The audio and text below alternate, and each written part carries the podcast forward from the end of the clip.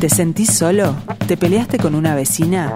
¿Querés mandarle una carta al amor de tu vida, a tu tía en España o al loco Abreu? Quiero, quiero. Si no te animás, olvídate. Ahora podés tener un millón de amigos. Y así más fuerte poder cantar. Un programa de Federico Medina.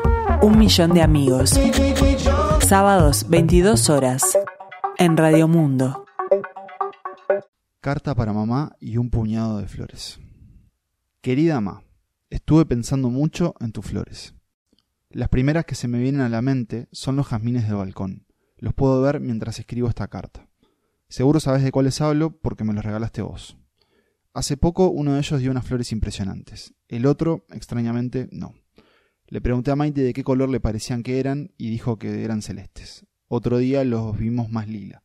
No estoy convencido del todo. Hablando de jazmines, hace poco, revisando unas fotos del teléfono, me encontré con una que saqué en el sanatorio durante la primera de tus dos internaciones, la que fue pegadita a tu cumpleaños. Te llevé un ramo pequeño de jazmines blancos que compré en la esquina del sanatorio. Me acuerdo que los encontré bastante más chicos que los que solías tener en casa.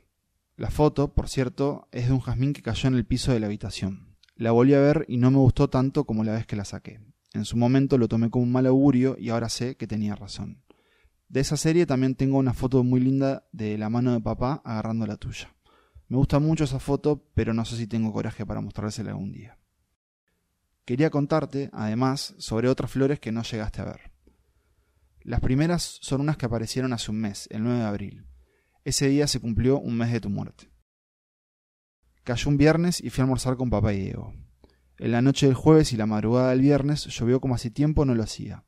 Torrenciales. Un poco de justicia poética, supongo. Ese día ya empecé a usar una de tus camperas, porque sí, me quedé con algunas camperas y un montón de medias tuyas. También una bufanda a bordo. Ese viernes papá cocinó una pasta con mariscos. La acompañamos con un buen vino.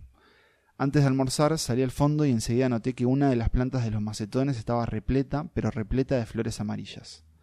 Dio flores hoy, dijo papá, sin agregar mucho más y enfatizando el silencio que dejó. ¿Quién hubiese imaginado al gordo así espiritual, Emma?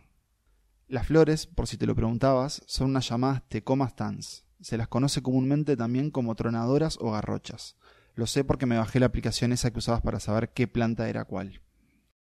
Otras flores recientes que desconoces son las que compramos para llevarte el día que fuimos a dejar tus cenizas en donde vos querías. Maite compró un ramo precioso en una florería del barrio muy coqueta la misma de donde salió aquel ramo que te dimos el día que te dieron el alta de la primera internación. El ramo que armaron era precioso.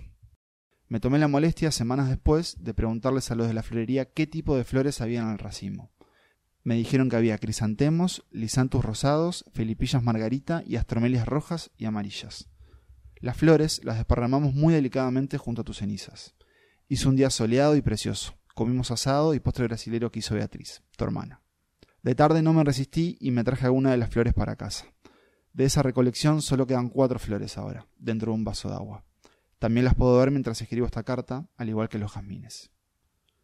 Por ahora, esas son las flores sobre las que estuve pensando. Antes de despedirme, Ma, te cuento que mañana es el Día de la Madre, el primero que nos toca vivir sin vos. Cae un domingo 9 de mayo, el día que se cumplen dos meses de tu muerte. Te imaginarás que siendo domingo vamos a prender un fueguito. Voy a comprar unas flores y las voy a poner sobre la mesa. Después te cuento cómo quedaron. Pienso mucho en tus flores, en quién las va a regar y en lo mucho que te extrañamos, todos los días. Te adora tu hijo Pablo. Un millón de amigos, sábados 22 horas, en Radio Mundo.